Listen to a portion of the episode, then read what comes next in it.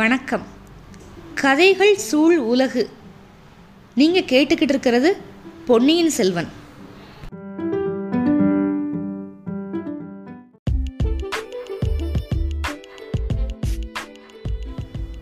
பொன்னியின் செல்வன் பாகம் 1, அத்தியாயம் 37, சிம்மங்கள் மோதின. நந்தினியும் ரவிதாசனும் பேசிகிட்டு இருக்காங்க. வந்தியத்தேவனை காணோம். பழுவேட்டரையர் கோட்டைக்குள்ளே வந்துட்டார். நந்தினி ஏற்கனவே என்ன சொன்னால் வந்தியத்தேவன்கிட்ட, பழுவேட்டரையர் கோட்டைக்குள்ளே வந்ததும் சக்கரவர்த்தியோட சேமத்தை விசாரிக்க போவார், அதுக்கப்புறமா கோட்டை தளபதி சின்ன பழுவேட்டரையர் கூட பேசிவிட்டு என்னெல்லாம் பேசணுமோ எல்லாமே பேசிவிட்டு அதுக்கப்புறம் தான் இங்கே வருவார் அப்படின்னு சொன்னான். இப்போ நம்ம பழுவேட்டரையர் என்ன பண்ணுறாரு அப்படிங்கிறத பார்க்கலாம். இந்த பழுவூர் சகோதரர்கள் இருக்காங்கள்ல, பெரிய பழுவேட்டரையர் சின்ன பழுவேட்டரையர், இவங்க மேலே தஞ்சை வாழ் மக்கள் எல்லாருக்குமே ஒரு தனிப்பட்ட அபிமானம் இருக்குது.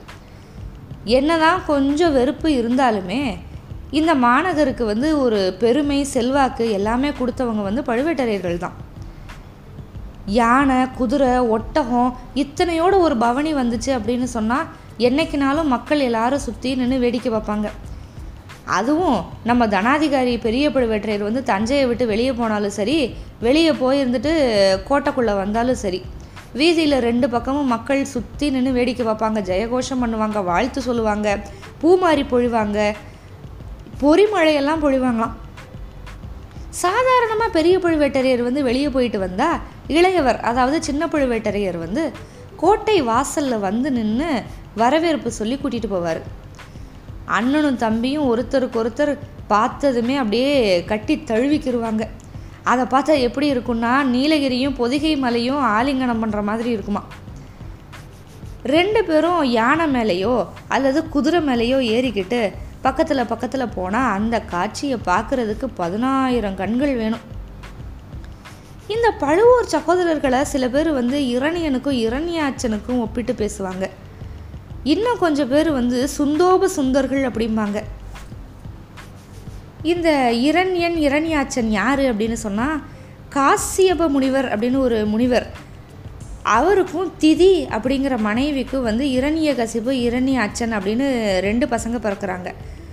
2 பேருக்கும் பயங்கரமான ஆணவம், அதில் ரொம்ப கஷ்டப்படுறாங்க. இந்த இரணியாச்சனை வதம் செய்ய தான் மகாவிஷ்ணு வராக அவதாரம் எடுக்கிறாரு. பூமியை மீட்டு புனிதமாக்கி தன்னோட ஒத்த கொம்பில் தாங்கி கடலுக்குள்ளேருந்து வெளியே வர்றாரு. அந்த இரணிய கசிபு இருக்கான்ல, அவனோட மகன்தான் பிரகலாதன். அவனோட பக்தியை மெய்ப்பிக்க தான் நரசிம்ம அவதாரம் எடுக்கிறாரு. தூணை பிளந்துக்கிட்டு வெளியே வர்றாரு. ஆணவம் கொண்ட இரணிய கசிபுவை வதம் செய்கிறாரு. இது நம்மளுக்கு ஏற்கனவே தெரிஞ்ச கதை. இந்த பெரிய பழுவேட்டரையரையும் சின்ன பழுவேட்டரையரையும் அந்த மாதிரி சொல்லுவாங்க மக்கள். ராமனையும் பரதனையும் ஒத்த அருமை சகோதரர்கள் வேற சொல்லுவாங்க. பீமன் அர்ஜுனன் மாதிரி வீர சகோதரர்கள் அப்படின்னு சொல்லுவாங்க. ஆனால் இன்னைக்கு பெரிய பழுவேட்டரையர் தஞ்சை கோட்டைக்குள்ளே நுழைஞ்சப்ப அவரோட வந்த பரிவாரங்கள் எல்லாமே வழக்கமான முழக்கங்கள்லாம் பண்ணுச்சு. ஆனால் வீதியில் இந்த குதூகல ஆரவாரமெல்லாம் எதுவுமே இல்லை, ஜனக்கூட்டம் அதிகமாக இல்லை. சின்ன பழுவேட்டரையர் கோட்டை வாசலில் நிற்கவும் இல்லை. ஆனால் பெரிய பழுவேட்டரையர் தனாதிகாரி இதெல்லாம் பெருசு பண்ணலை. நேர தம்பியோட மாளிகைக்கு போகிறாரு. சரி, ஏதோ ஒரு முக்கியமான காரியம், அதனால தான் வரலை. ஒருவேளை சக்கரவர்த்தியோட உடல்நிலை ரொம்ப மோசமாயிருச்சோ அல்லது பெரிய காரியம்தான் ஏதாவது நடந்துருச்சோ, அதாவது சக்கரவர்த்தி இறந்துட்டாரோ அப்படின்னு ஒரு சந்தேகம் வந்துருச்சு பெரிய பழுவேட்டரையருக்கு. அதனால் வழக்கத்தை விட வேகமாகவே அவரோட பரிவார ஊர்வலை சின்ன பழுவேட்டரையர் மாளிகைக்கு போயிடுச்சு. மாளிகை வாசலில் சின்ன பழுவேட்டரையர் காத்திருக்காரு. அவரோட முகத்தில் அப்படியே ஒரே பரபரப்பு, கவலை. அண்ணனுக்கு வணக்கம் சொல்லிவிட்டு 2 பேரும் தழுவிக்கிட்டாங்க. அப்புறம் மாளிகைக்குள்ளே போனாங்க. அப்புறம் நேராக அந்தரங்க மண்டபம், மந்திர ஆலோசனை பண்ணுற மண்டபத்துக்குள்ளே போயிட்டாங்க. இப்போ 2 பேரும் தனிமையாயிட்டாங்க. இப்போ தம்பி காலாந்தகன், சின்ன பழுவேட்டரையோட பேர் காலாந்த கண்டர். தம்பி காலாந்தகா, என்ன ஒரு மாதிரி இருக்க, ஏதாவது விசேஷம் இருக்கா? சக்கரவர்த்தி நலம் தானே அப்படின்னு தமையனார் கேட்டார். சின்ன பழுவேட்டரையராகிய காலாந்தக கண்டர், சக்கரவர்த்தி எப்போதும் போல தான் இருக்கார், அவரோட சுகத்தில் எந்த முன்னேற்றமும் இல்லை, சீர்கேடும் இல்லை அப்படின்னாரு. அப்புறையே உன் முக வாட்டமாக இருக்குது, கோட்டை வாசலுக்கு ஏன் வரல? ஊர்லேயே ஒரு மாதிரி சலசலப்பு குறைஞ்சி போயிருக்கே அப்படின்னாரு பெரியவர். அண்ணா, ஒரு சின்ன சம்பவம் நடந்திருக்கு. பிரமாதம் ஒன்றும் இல்லை, அதை பற்றி நான் அப்புறமா சொல்கிறேன். நீங்கள் போன காரியம்லாம் எப்படி அப்படின்னு கேட்குறாரு. நான் போன காரியம் பூரண வெற்றி தான். கூப்பிட்டவங்க எல்லாருமே கடம்பூருக்கு வந்திருந்தாங்க. எல்லாரும் ஒருமுகமாக உன்னோட மருமக மதுராந்தகனே அடுத்த பட்டத்துக்கு உரியவன் அப்படின்னு ஒத்துக்கிட்டாங்க, ஆமோதிச்சிட்டாங்க. நியாயத்துக்கு கட்டுப்படலை அப்படின்னு சொன்னால் கத்தி எடுத்து போர் செஞ்சு உரிமையை நிலநாட்டுறதுக்கு எல்லா பேரும் சித்தமாக இருக்காங்க. கொல்லி மழவன், வணங்காமுடி முனையரையன் இவங்க 2 பேரும் கூட ஒத்துக்கிட்டாங்க அப்படின்னு சொன்னால் நம்ம நோக்கம் நிறைவேறதுக்கு ஏதாவது தடை இருக்கா என்ன? சம்புவரையர் அவரோட கோட்டை, கொத்தளம், படை, செல்வம் எல்லாத்தையும் இந்த விஷயத்தில் ஈடுபடுத்துறதுக்கு சித்தமாக இருக்கார். அவரோட மகன் கந்தமாறன் இருக்கானே, அவர் ரொம்ப தீவிரமாக இருக்கான். நடுநாடு, திருமுனைப்பாடி நாடு, இது 2 பற்றியும் கவலையே இல்லை. சோழ தேசம்தான் நம்ம கையில் இருக்கே, வேற என்ன யோசனை? திருக்கோவலூர் மலையமான், பல்லவன் பார்த்திபேந்திரன், கொடும்பாளூர் வேளாண், இந்த 3 பேரும் தான் ஒரு வேளை எதிர்ப்பாங்க. அதில் கொடும்பாளூரான் இங்கல்ல இலங்கையில் இருக்கான். மற்ற 2 பேர்னால என்ன புரட்டி விட முடியும்? கூடிய சீக்கிரத்தில் சக்கரவர்த்திட்ட சொல்லி உடனே முடிவு செஞ்சிட வேண்டியதுதான் அப்படின்னாரு பெரிய பழுவேட்டரையர். இதில் நம்ம பார்த்துருக்கோம், திருக்கோவலூர் மலையமானும் பல்லவன் பார்த்திபேந்திரனும் ஆதித்த கரிகாலன் கூட இருக்காங்க. திருக்கோவிலூர் மலையமானோட மகள் தான் சுந்தர சோழரோட தர்ம பத்தினி வானவன்மாதேவி. சரி, தலைவர்களை பற்றி எல்லாம் நீங்கள் சொல்லிட்டீங்க. ஜனங்க ஆட்சேபித்தா என்ன பண்ணுறது அப்படின்னு கேட்குறாரு சின்ன பழுவேட்டரையர். சரியான கேள்வி தானே? ஆஹா, ஜனங்களை போய் யார் கேட்க போகிறாங்க? ஜனங்களை கேட்டுக்கிட்டா ராஜ்ய காரியமெல்லாம் நடக்குது. ஜனங்க ஆட்சேபிக்க துணிஞ்சாங்கன்னா மறுபடியும் அவங்க இந்த மாதிரி செய்யாதபடி ஏதாவது பண்ணிடணும். அப்படியெல்லாம் ஏதாவது நடக்கும் அப்படின்னு நான் நினைக்கல. ஏன்னா சக்கரவர்த்தியோட விருப்பம் அப்படின்னு சொன்னால் ஜனங்க அடங்கி போயிடுவாங்க. அப்புறம் இந்த அருள்மொழிவர்மன் நல்ல வேளை இலங்கையில் இருக்கான்.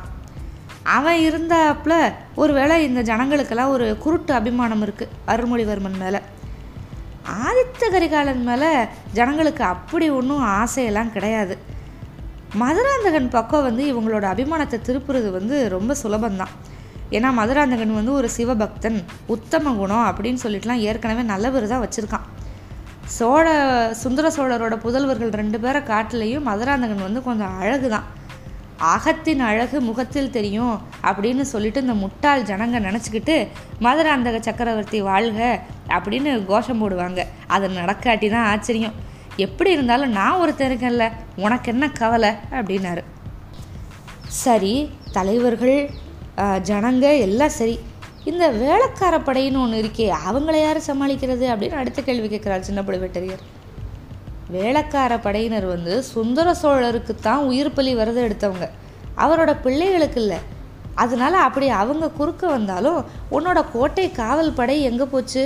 ஒரு நாளிகையில் அத்தனை பேரையும் பிடிச்சி பாதாள சிறையில் தள்ள முடியாதா அப்படின்னாரு. அண்ணா, முக்கியமான எதிர்ப்பு எங்கேருந்து தெரியுமா வரும்? பழையாறையிலேருந்து வரும். அங்கே ஒரு கிழவியும் குமரியும் இருக்காங்களே, அவங்க சேர்ந்து என்ன சூழ்ச்சி பண்ணுவாங்கன்னு சொல்லவே முடியாது. அதைத்தான் முக்கியமாக கவனிக்கணும் அப்படின்னு செம்பியன் மாதேவியையும் குந்தவை பிராட்டியையும் பற்றி சொல்கிறாரு சின்ன பழுவேட்டரையர். தம்பி காலாந்தகா, போயும் 2 பெண் பிள்ளைக்கா என்னை பயப்பட சொல்கிற? அவங்க தந்திர மந்திரத்துக்கெல்லாம் என்கிட்ட மாற்று இருக்குது, கவலைப்படாத அப்படின்னாரு. 2 பிள்ளைகளையும் தஞ்சைக்கு வரணும் அப்படின்னு சொல்லி அழைப்பு விடுக்க சொல்லி சக்கரவர்த்தி சொல்லியிருக்காரு.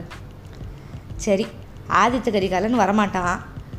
ஒருவேளை இந்த அருள்மொழிவர்மன் அப்பா கட்டளை அப்படின்னு புறப்பட்டு வருவான். வந்தால் அவனை தடுக்கணும். மதுராந்தகனுக்கு ஒரு இளவரசு பட்டத்தை கட்டி சிம்மாசனத்தில் சகல அதிகாரங்களோடு அவனை ஏற்றிட்டு தான் இவங்க 2 பேரையும் உள்ளே வரவிடணும். அதெல்லாம் நீ என்கிட்ட விட்டுரு. சரி விடு, மற்றபடி இங்கே ஏதோ ஒரு சின்ன விஷயம் நடந்துச்சுன்னு சொன்னியே, என்னது அது அப்படின்னு கேட்குறாரு. எது? நம்ம வந்தியத்தேவன் விஷயந்தான். காஞ்சியிலேருந்து ஒரு வாலிபன் ஒருத்தன் வந்தான்னா, சக்கரவர்த்திக்கு ஒரு ஓலையை வச்சுருந்தான், குந்தவைக்கு ஒரு ஓலையை வச்சுருந்தான். என்ன பண்ண தம்பி அவனை? ஓலையை பிடுங்கிக்கிட்டு அவனை சிறையில் அடைச்சிட்டேல அப்படிங்கிறாரு பழுவேட்டரையர்.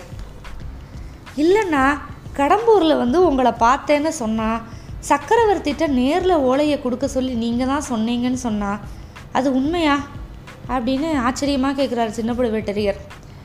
போச்சு, பதட்டமாயிட்டார் பெரிய பழுவேட்டரையர். ஐயோ, ஆஹா, வெறும் பொய். கடம்பூரில் அழைப்பே இல்லாமல் ஒருத்தன் வந்தான், கந்தமாறனோட நண்பன்னு சொல்லிக்கிட்டு. ஆனால் அவன் ஓலை கொண்டு வந்திருக்கிறதா என்கிட்ட சொல்லவே இல்லையே. அவன் முகத்தை பார்த்ததுமே எனக்கு சந்தேகமாக இருந்துச்சு. நீ ஏமாந்துட்டியா அப்படின்னாரு. ஐயோ அண்ணா, நான் ஏமாந்துட்டேன், உங்கள் பேரை சொன்னதுனால நான் ஏமாந்துட்டேன் அப்படிங்கிறாரு கோட்டை காவல். அட மூடா, ஏமாந்து நீ என்ன பண்ண? ஓலையை சக்கரவர்த்திகிட்ட கொடுத்துட்டியா? அதை பார்க்கவாவது செஞ்சியா இல்லையா அப்படிங்கிறாரு. பார்த்தேன்னா அதில் வேறு ஒன்றுமே இல்லை, காஞ்சியில் பொன் மாளிகைக்கு வாங்க அப்படின்னு எழுதிருந்துச்சு. ஓலையை கொடுத்துட்டு அந்த வாலிபன் வந்து உள்ளே ஏதோ அபாயம் அபாயம்னு சொல்லிக்கிட்டு இருந்தான். சரி, அதுக்கப்புறமாவது சந்தேகப்பட்டு சிறையில் வச்சியா இல்லையா? சந்தேகப்பட்டேன், ஆனால் சிறைப்படுத்தலைண்ணா. சரி, அப்புறம் என்ன தாண்டா பண்ண? ஊரை சுற்றி பார்க்கணும் அப்படின்னா பார்த்துட்டு வான்னு ரெண்டு ஆளையும் கூட அனுப்புனேன். அவங்க ரெண்டு பேரும் ஏமாற்றிட்டு மறைஞ்சு போயிட்டான். அவனை தேடுறதுக்கு தான் ஏற்பாடு பண்ணிக்கிட்டு இருந்தேன். அதுதான் நான் கோட்டை வாசலுக்கு கூட வரல, நகர மக்களுக்கும் எச்சரிக்கையெல்லாம் கொடுத்துருக்கேன் அப்படின்னு சொன்னார். இவருக்கு பயங்கர கோபம் பெரிய பழுவேற்றையருக்கு. அடைச்சி, நீ எல்லாம் ஒரு மனுஷனா? மீசையே முளைக்காத ஒரு சின்ன பையன்கிட்ட போய் நீ ஏமாந்து போயிருக்க. உனக்கு காலாந்தக கண்டன்னு நான் பேர் வச்சேனே, ஏன் முட்டாள்தனத்தை நானே நொந்துக்கணும். ஒன்றா போய் கோட்டை தளபதியாக்குனே, இது எனக்கு ரொம்ப வேணும். என் பேரை சொல்லி ஒரு தருதலை பையன் உன்னை ஏமாத்திருக்கான் அப்படின்னு சொல்லிக்கிறதுக்கு உனக்கு வெக்கமா இல்லை அப்படின்னாரு. அண்ணா, வெறுமனே உங்கள் பேரை சொல்லி மட்டும் அவன் இருந்து நான் ஏமாறலை, உங்கள் முத்திரை மோதிரத்தை அவன் கொடுத்தான். நீங்கள் அவனுக்கு கொடுத்தீங்களா அப்படின்னு பதில் கேள்வி கேட்டார். இல்லவே இல்லை. அப்படியெல்லாம் கண்டவனுக்கு முத்திரை மோதிரத்தை எடுத்து கொடுக்கறதுக்கு ஒன்றை மாதிரி ஏமாளியா நான்? அவன்கிட்ட முத்திரை மோதிரம் இருந்துச்சுன்னா உண்மை, என்கிட்ட காட்டினான். கோட்டை வாசல் காவலர்கள்கிட்ட அதை காட்டிட்டு தான் உள்ளே வந்திருக்கான்.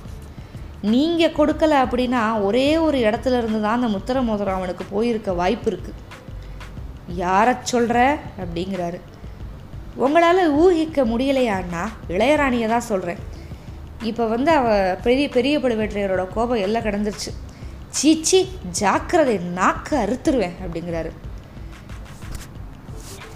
நாக்கை அறுத்தால அறுத்துக்கங்க, தலையை வெட்டணும்னா வெட்டிக்குங்க. ரொம்ப நாளாக நான் சொல்ல விரும்பினதை இப்போ சொல்லிடுறேன்.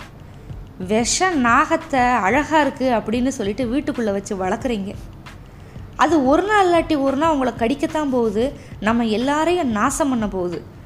வேணாம், அவளை துரத்திட்டு அடுத்த காரியம் பாருங்க அப்படிங்கிறாரு. இப்போ பெரிய பழுவேற்றையர் பதில் சொல்கிறாரு. காலாந்தக கண்டா, ரொம்ப நாளாக நானும் உங்ககிட்ட சொல்லணும் அப்படின்னு நினச்சிருந்ததை இன்றைக்கி சொல்லிடுறேன். நீ வேறு எந்த காரியத்தை பற்றி வேணாலும் உன்னோட அபிப்பிராயத்தை சொல்லலாம். என்னோட காரியம் பிடிக்கலைன்னா தைரியமாக நீ கண்டித்து பேசலாம். ஆனால் நான் கைப்பிடிச்சு கல்யாணம் பண்ணிக்கிட்டவளை பற்றி குறைவாக என்னைக்காவது ஒரு நாள் நீ சொன்ன, உன்னை எந்த கையினால் நான் வளர்த்தனோ அந்த கையிலேயே உன்னை கொலை பண்ணிடுவேன். உனக்கு கத்தி பிடிக்க சொல்லி கொடுத்தேன் நான், உன் கத்தியை பிடுங்கியே உன்னை வெட்டி கொல்லுவேன், ஜாக்கிரதை அப்படின்னு மிரட்டுறாரு. இப்போ இந்த ரெண்டு பேரும் இவ்வளவு சத்தம் போட்டு சண்டை போடுறது வந்து சொற்போர் ஆத்திரம். சிங்கமும் மோதி பயங்கரமாக சண்டை பிடிக்கிறது மாதிரி இருந்துச்சு. அவங்களோட குரல் வந்து ஏற்கனவே கர்ஜிக்கிற மாதிரி தான் இருக்கும், சிம்ம கர்ஜனை மாதிரி. அவங்க பேசுகிறது அந்தரங்க மந்திர ஆலோசனை மண்டபம். ஆனாலும் வெளியில் இருந்தவங்களுக்கெல்லாம் அவங்களோட குரல் கேட்டுச்சு. என்ன பேசுகிறாங்கன்னு கேட்கல, அந்த குரல் மட்டும் கேட்டுச்சு, இடி முழக்க மாதிரி. எல்லாரும் என்ன விபரீதமோ அப்படின்னு வெளியில் நடுங்கிக்கிட்டு இருந்தாங்க. இப்படி சொந்த தம்பி சின்ன பழுவேட்டரையரே எதிர்த்துக்கிற அளவுக்கு பெரிய பழுவேட்டரையருக்கு நந்தினி மேலே அப்படி என்ன மோகம்? பெரிய பழுவேட்டரையர் இவ்வளவு விவரமானவர், ஏமாளி கிடையாது. ஆனால் நந்தினி விஷயத்தில் இவர் எப்படி ஏமாந்துட்டாரு? நந்தினி எப்படியெல்லாம் சின்ன பழுவேட்டரையரை வச்சு பழிவாங்கி இந்த சோழ சாம்ராஜ்யத்தை அடியோடு அழிக்கணும் அப்படின்னு திட்டம் திட்டுறா. மேற்கொண்டு பார்க்கலாம். காத்திருங்கள். அத்தியாயம் 38க்கு நன்றி.